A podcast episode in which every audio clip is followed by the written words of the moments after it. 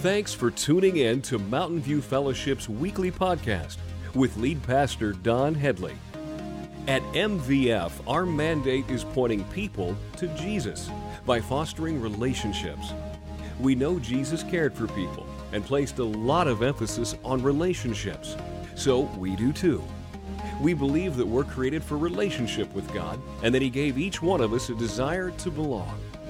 If you'd like more information about MVF, connect with us at mvfcolorado.com.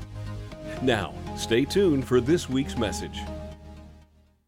Today, uh, we're continuing in a series. If you haven't been here, our summer message series is called Summer Psalms. So, we've been talking about this, this Old Testament book that many times we, we go by, we get bite sized pieces every once in a while, but we don't go in and actually dive in and read it. And so, we've been encouraging all summer long to jump into this book, read through it, uh, and uh, we've been giving you a, a psalm every week to read through. If you've found bookmarks on your on your chairs there, that'll give you the the psalm for the week, and so you can take some time this week to read that.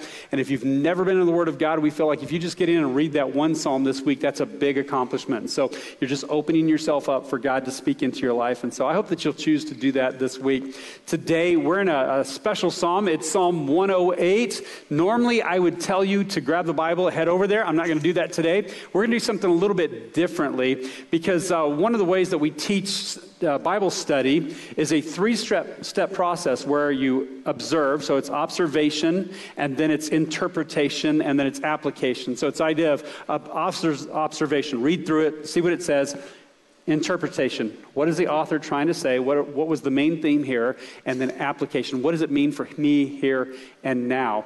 And so today we're going to start just a little bit differently because this psalm is an incredible psalm. And I want you to get the entire flavor first because the psalm actually de- declares the praise and trust in the Lord. It's, it's written by David. You're going to see that here in just a second. But he's declaring his praise and trust in the Lord. And he's doing it by looking at it from the past and he's applying it to the present, which, if, if you uh, don't think church is relevant, man, this is going to be relevant for all of us today because this is what we need to be working on. This is, we got to learn this skill. And David teaches us how to do that in 108. So here's what we're going to do.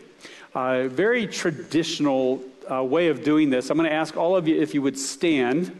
And uh, in many churches, they do this thing where the text for that Sunday, what they'll do, the entire congregation will stand, and it's just out of reverence for the reading of God's word, and then they will read through the entire word and they'll say a prayer before they jump into it. So that's the way we're going to handle it today. And uh, I, th- I, think it's a great, uh, great thing to be doing every once in a while, but I think today, especially, I want you to get the entire flavor of this entire psalm. So here's, uh, here's what it says Psalm 108. It starts off, it says it's a song, it's a psalm of David. In verse 1, it says, My heart is confident in you, O God. No wonder I can sing your praises with all my heart. Wake up, lyre and harp. I will wake the dawn with my song. I will thank you, Lord, among all the people. I will sing your praises among the nations. For your unfailing love is higher than the heavens, your faithfulness reaches to the clouds. Be exalted, O God, above the highest heavens. May your glory shine over all the earth. Now rescue your beloved people, answer and save us by your power. God has promised this by his holiness. I will di- divide up Shechem with joy. I will measure out the valley of Succoth. Gilead is mine, and Manasseh too. Ephraim, my helmet, will produce my warriors, and Judah, my scepter will produce my kings. But Moab, my wash basin, will become my servant, and I will wipe my feet on Edom and shout in triumph over Philistia. Who will bring me into the fortified city? Who will bring me victory over Edom? Have you rejected us, O God? Will you no longer march with our armies? Oh, please help us against our enemies, for all human help is useless. With God's help, we will do mighty things for he will trample down our foes. Let me say a prayer for us. Heavenly Father, we come to you right now in this moment after reading your word. We just ask that you would um, bless this time. God, we thank you for your word. The fact that what was relevant when King David wrote this thousands of years ago is just as relevant, if not more, for us here and now today. And Lord, I pray that as we dive into this, that you would open up our hearts, our minds, that you would speak truth into our lives, Lord. Uh, Lord, I pray that you would meet every one of us right where we're at. Give us uh, that bit of truth that we need this morning. And Lord, I pray that not a single person in here would leave the same way that they came in. But because of uh, the study of your word through worship, that their view of you, their view of themselves, maybe some truth for life and how they live, um, maybe it changes them, Lord. And I just pray that all of this is molding and shaping us into people that look more and more like you. And Lord, we just pray that all of this is a, an offering that is pleasing to you. We pray this in the name of Jesus Christ. And God's church said, Amen. You may be seated. Now, if as I was reading that, some of you thought, you know what, this uh, sounds a little familiar, uh, you would be right, actually, because 108 is actually a compilation of two different Psalms. It's incredible because verses 1 through 5 are actually Psalm 57, 7 through 11, which we read two weeks ago. We taught on that already. And then the last uh, eight verses, 6 through 13, are actually Psalm 65 through 12. It's two different Psalms, two different sections brought together. And uh, David, I think in this moment, he's been singing these songs, he's been repeating them. This is what, how they memorize things and how they encourage themselves and others, right? And so he's, he's learned these songs, and we'll get into it here in a minute. But I think this situation warranted him to go back and to draw this truth from the past and bring it into this current situation that they were facing. There's several enemies listed in this passage. The Philistines, you guys know it's the hated enemies of of Israel. And then you have uh, Edom and Mo- Moab, the Moabites. And, and so they're all listed in this text. And many scholars believe that David is doing this because we know that Edom has already been defeated. We'll talk about that later. But they feel like in this point in history that Edom may have risen up again, like they're coming up against Israel again, and David's having to go back and suppress this. And David is recalling a former victory and he's applying it to a current challenge today. I think this is a great example of using scripture and using God's faithfulness in the past to help us live victoriously today in whatever it is that we're facing. And I love it because uh, Jesus sets this example for us as well. When you go to the New Testament, you get to the book of Matthew, what you find is Matthew records an amazing story in chapter 4 where Jesus uh, was, right after his baptism, was led by the Spirit into the wilderness, and he's tempted three times by Satan. Uh, what's fascinating about that story, just as a side note, is the only characters in that story are Jesus and Satan. So, how in the world does Matthew know about it? How does he, how does he know enough about it to even record it? Well, I think it's because Jesus later on would share that with his disciples. It's the only way that he would know. And why would Jesus share that with them? Well, because they, Jesus wanted them to know how important it was for them to be in Scripture, to know truth. Because do you know in those temptations, Satan uses Scripture as well? And unfortunately, uh, today, Satan knows more Scripture than most believers do. And we got to do a better job, right? And Scripture is one of those things when we get into truth and we understand it, we, we read it and we set it to memory. What happens is it helps carry us through challenges today. Uh, Jesus taught that in Matthew chapter 4, and David is teaching it here in 108. And the reason for that is because all of us are going to be tempted. We're all going to face obstacles in our life. There is no such lifestyle in you, which you will not have problems or you'll be you'll not be tempted. Like it's not you walk with Christ for 15 years and you get to the, you know, the place where you're tenured now and all of a sudden you're not tempted anymore. It doesn't work that way. And temptation is not a sin, by the way. Jesus was tempted. Those of you that have been believers for many, many years, you're still tempted today. Temptation is not the sin. It's what we do with the temptation that determines whether it becomes a sin or not. So let me ask you are you, are you losing faith today because of a current life challenge? Are you having trouble hanging on to hope because of an obstacle that's in front of you? Are you finding yourself tripping, falling over temptations here more lately? The question I would ask you, if that's the case, how much time are you spending in the Word of God? How much time are you spending in prayer? Of walking with God.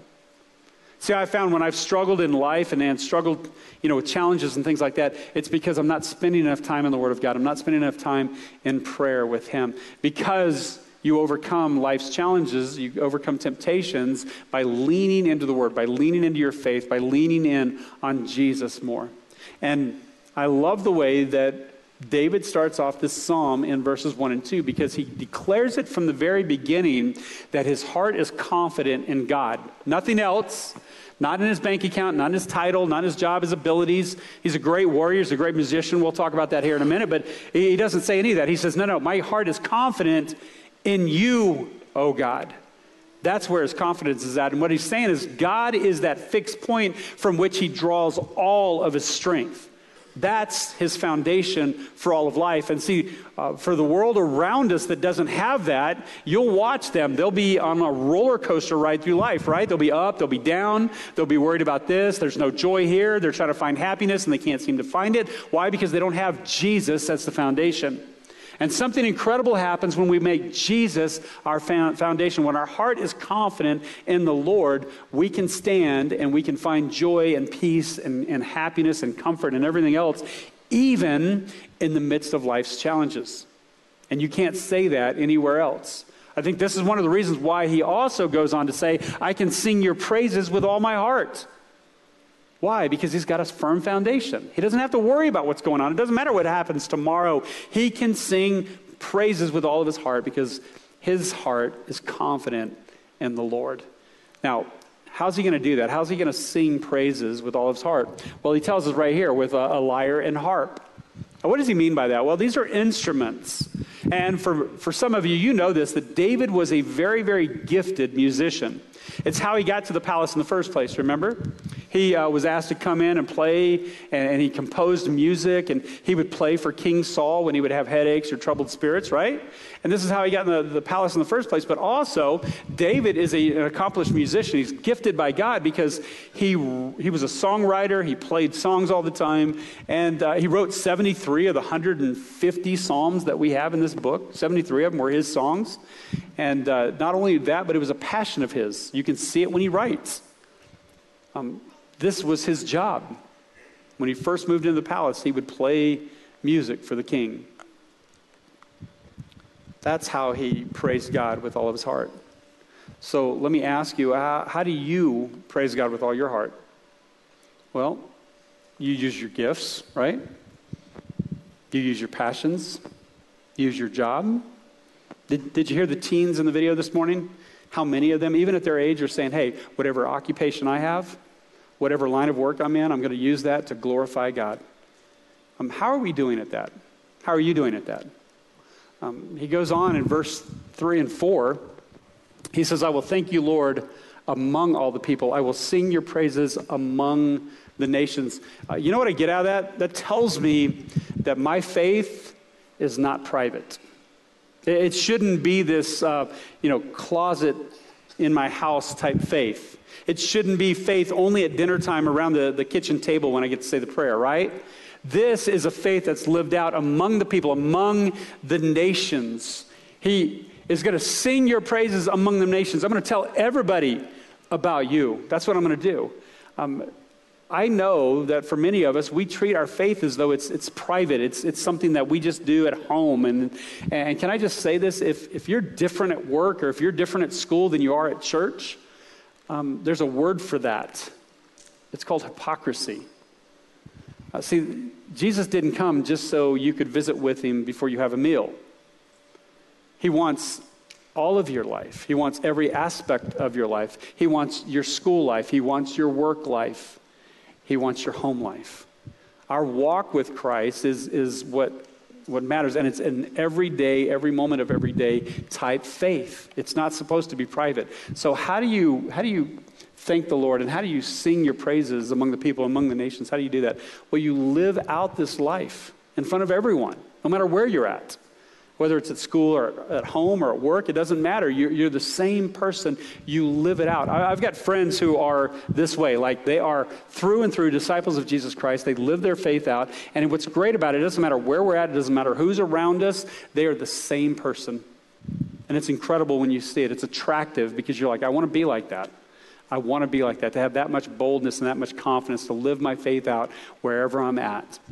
Uh, in verse 5 and 6, um, this is the section that actually gives us the situation from which David is actually writing this psalm. Uh, he goes from, I'm going to praise you in front of all the nations, to this idea of, um, rescue your beloved people. Listen to our cry. Answer our prayers, God. His praise turns in, it transforms into this prayer as you go through. He's asking God to save them, to, to listen to them, to answer their prayers. And I, I love this line. He says, Now rescue your beloved people. Uh, who's he talking about when he says beloved? Who, who, who are God's beloved people? And you might be saying, well, it's David. I mean, he's the one writing it, right? After all, he's a man after God's own heart. And, and I think in some ways that might be right. Um, but I think it's bigger than that, right? Um, I, I go to John 3.16, and I read where it says that God so loved, what, the world, that he gave his only begotten son, that whoever what? Believes. Whoever believes, right? So when we're talking about God's beloved, who are we talking about? Those who believe in him. That's you. That's me. That's all of us. That's God's people. And see, David understood that the beloved was God's people. But here's what's great about it he also understood that he was one of those people. What I love about when David writes, especially in the book of Psalms, is you will see David's heart appeal to God as if he were the only one in the room, like he was the only one that God was focused on in that moment. And it makes me wonder do we have that type of relationship with God? When you, when you worship, when you sing, when you pray, do you, do you feel like you're the only one? And I, I'm not trying to make your Christian faith all about you. That's not what I'm trying to do. But here, here's what I do pray for you. I pray that there are moments in your time of worship. There's times when you get uh, in a quiet place and you're reading the Word of God, or maybe you're in prayer. I pray that you experience those times when it feels like God is solely focused upon you. Because it's a sign of that relationship. I've felt that. I felt that many times in worship or when I'm reading the Word of God. I'm just like, God, would you just speak through your Spirit? Give me a message. And I've felt that before. Now, that's not because I'm awesome or I'm great. That's, uh, you guys know me. That's not what it's about, right? It's what we talked about last week the fact that God is omnipresent. He's in all places at all times. And, and here's what I believe I believe that our God is so big that He can love you in a very special way right where you're at, the exact same time He's loving me in a very special way right where I'm at. That has nothing to do with you or me, it has everything to do with the God that we serve. That's how awesome our God is. Now, starting um, with this line here, now rescue your beloved people, you can put your name in there because here's the thing don't miss this. You are God's beloved. It's you. And some of you need to hear that today. You need to know because you, you take your faith as though it's just part of a group. It's just what I do on Sunday. And I think the heart of God cries out to you and goes, I want a personal relationship. I, I, want, I want you to know me as much as I know you.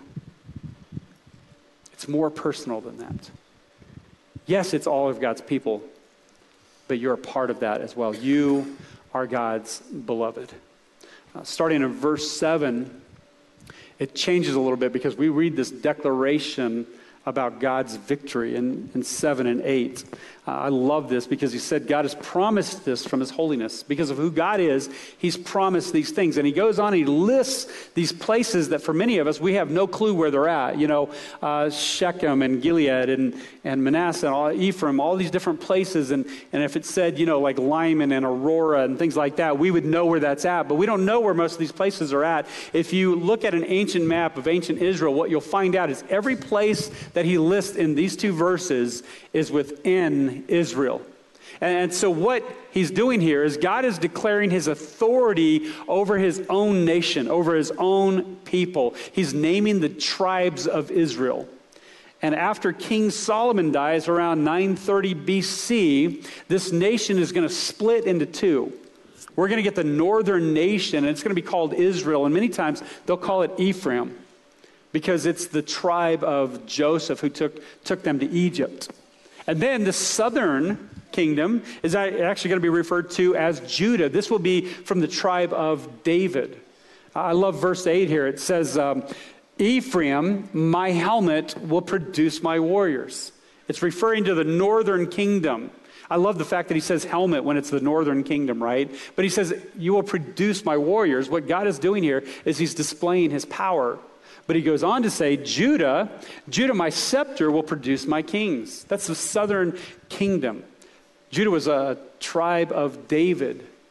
And he says, My scepter will produce my kings. And if you, if you think about it, the birthplace of Jesus ends up being in this area. Jesus is born there. He's the, the lion of Judah, he's the king of all kings. It's almost prophetic. It's, it's got this messianic prophecy that the king is coming. Jesus is going to be born in this area. Uh, verse 7 through 8 God uh, talks about his authority over Israel. But when you get to the next two verses in 9 and 10, he expands that and he, ex- includes all the surrounding nations. He talks about Moab, he talks about uh, Edom and Philistia, where the Philistines are from. And what David is saying in these two verses is not only is God, uh, not only does he rule over Israel, but he has dominion over every other nation as well. Uh, I love the fact that he talks about Moab and Edom because there's a lot of history in this passage as well, because both of them were conquered because of their pride. Moab's uh, downfall actually is recorded in Isaiah 16. It says this We have heard about proud Moab, about its pride and arrogance and rage, but all that boasting has disappeared. And if you read 2 Samuel 8:11, you find a story where David goes in and he defeats the Moabites. He, de- he defeats Moab. What about Edom? Edom's an interesting one, too. Uh, because there's a book in the Bible we don't talk about very often. It's Obadiah. He's a, a prophet, and he's got a, one book, one chapter in his book, and that entire book, that entire chapter, is all about God passing judgment on Edom because of their pride. I, I just want to give you a flavor of it. We're not going to read the whole thing, but just the first four verses. It says, We have heard a message from the Lord that an ambassador was sent to the nations to say, Get ready, everyone. Let's assemble our armies and attack Edom. The Lord says to Edom, I will cut you down to size among the nations. You will be greatly despised. You have been deceived by your own pride because you live in, the, in a rock for, fortress and make your home high in the mountains. Who can ever reach us way up here, you ask boastfully. But even if you soar as high as eagles and build your nests among the stars, I will bring you crashing down, says the Lord. David is showing that God can take a very, very powerful, a very prideful nation, and he can humble them anytime he wants. Uh, did you notice some of the, the verbiage used there in 9 and 10? He calls Moab a wash basin. You know what a wash basin is? It's the thing that Jesus at the Last Supper got, you know, he got up and he, and he took off his outer robe and he picked up this wash basin and he went around and he began to wash the feet of all the disciples. If you were a guest in somebody's house back then, you walked into their house, they would have a servant that would actually take your sandals off if you had them and would wash your feet. Uh, another interesting one, it says, um, I will wipe my feet on Edom. Now, you and I, we read that and they're like, that's kind of gross, right? Especially if you have like a foot phobia or something. You're like, that's just sick, right? But it means so much more. Because back then, um, this is before Henry Ford came up with the Model T, right? So they were still walking everywhere. They, they walked down the same roads as animals, right? So uh, some people were fortunate enough to have sandals, others didn't. So with the animals and everything, you know what's in the road, right?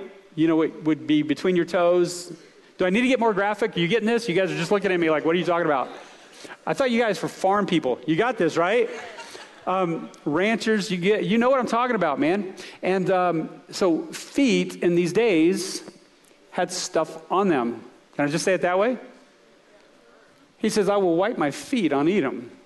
I tried to come up with a modern day saying that we, we would use that would be similar to this, and here's what I found. I found two sayings, and I can't even really say them in church. That's how crazy that is, right? God's like, nah, no, you're, proud, you're prideful. You think you're so great.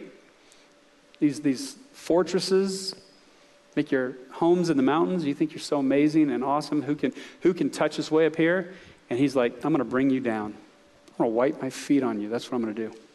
And what David is saying is, is if God wants to make them into a wash basin, if he wants to wipe his feet on them because of their contempt, God has every right to do so, and He has all the power to do it.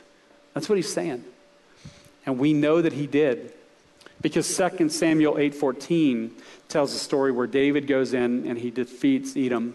The Edomites become their slaves. Now, what does this mean for us today? Well, I was reading about, you know, the Philistines and the Edomites and the Moabites and their downfall because of their pride. And, and what I would say is this what's true for a nation is true for us as individuals as well. We got to check ourselves and make sure that we're not getting prideful. Because sometimes with our, our jobs, our titles, our homes, and God says, Look, it doesn't matter. If you soar as high as eagles and you put your nests in the stars, I will bring you down. And we need to remember who God is and we need to remember who we are as his children. Um, Proverbs 16, 18 says that the pride goes before the fall, or pride goes before destruction. That's the only place it leads us. Then we see David express his trust in God as he wraps up this entire psalm. And it's, it's just this proclamation of trust, verses 11 through 13. Uh, this psalm, because of these verses, and because of what it said about Edom earlier, many scholars believe that this psalm was composed on the eve of a battle. Like David is getting ready to go into war with his men, and he's writing this out. And because of that, he, he, I don't know, maybe he doesn't have time to, to write a new psalm. Maybe he's just going, you know what? I'm thinking back to Psalm 57 and Psalm 60, those other songs that I've been singing my whole life. And those, they bring great hope about victory and who God is. And I'm just going to bring those in and I'm going to say those as a prayer in this moment because we know that we need God tomorrow. How can you say that? Because David says this Oh, please help us against our enemies, for all human help is what? Is useless. David is saying this. The elite warrior, the man among men, is saying this. The guy who started off as a little kid that went down in the valley with five stones and slayed a giant and cut his head off. That dude. The guy who became king and led his, his military into multiple wars, who slayed thousands, is what it says. That guy says all human help is useless. He's a great warrior. You think that guy could do anything. And he's like, mm nope. Without God, I, I think David, even being the elite warrior, knew that God was the one that brought victory, not him. Um, verse 11 also implies something interesting too. Have you rejected us, O God? Will you no longer march with our armies? A lot of scholars believe that not only is he on the eve of a battle, but he's just come off of a defeat. They've suffered a, a defeat, and now they're going back into battle again. Uh, maybe they had to retreat. Maybe they were getting beat down and they had to retreat and they set up camp again. And now they've regrouped and they're going back into battle again. And this is what he writes Psalm 108. See, I think because of this, all human help is useless. He's understanding, look, God, without you, he understands intimately what Jesus taught in John 15, 5 when he says, apart from me, you can do what? Nothing. You can do nothing. But because of the way he ends this, I also believe that he understands what Jesus taught in Matthew chapter 19, 26, when he said, with, you know, with humans, it is impossible, but with God, everything is possible. So if you miss everything else today, here's what I want you to get. You are God's beloved. Without him, you can do nothing, but with God, everything is possible. Look at the trust that David expresses at the end of 13. With God's help, we what? Say this with me. This is that interactive part, all right? He says, with God's help, we we will, we will. Has it happened yet? Not yet. But he says, we will do mighty things, for he will trample down our foes. He will.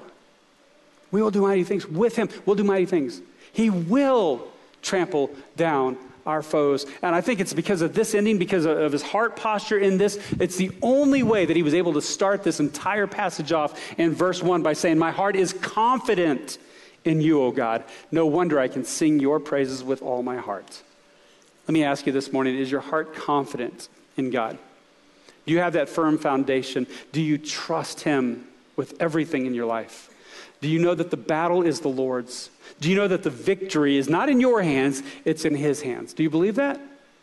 Do you understand? Without Him, you can do nothing, but with Him, everything is possible. David did. I hope we do. Let me say a prayer for us.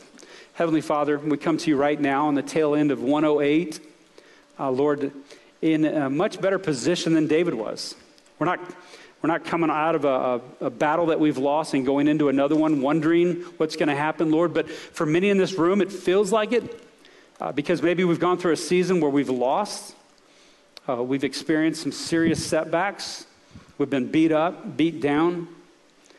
And Lord, we've got an obstacle in front of us that we're, we're looking at. We're not sure if we can make it through. We've got a challenge. We've got something that we have to do, Lord. But God, what this psalm teaches us is that you are the one to go to, that you are God and we are not. And Lord, that you love us. You love us and you answer our prayers. You walk with us, even in defeat, and you help us through the next one. God, I pray that uh, for those in the room that are struggling today, that they would know that they are loved by you, that you want a relationship with them. That's why you came. And Lord, that we can, with you, go through whatever is right in front of us and be victorious. God, I pray um, that this causes us to be able to say, Our heart is confident in you. And Lord, I, I pray that it causes us to praise you with all of our heart. We pray all of this brings glory and honor to the name of Jesus Christ. And everyone said, Amen.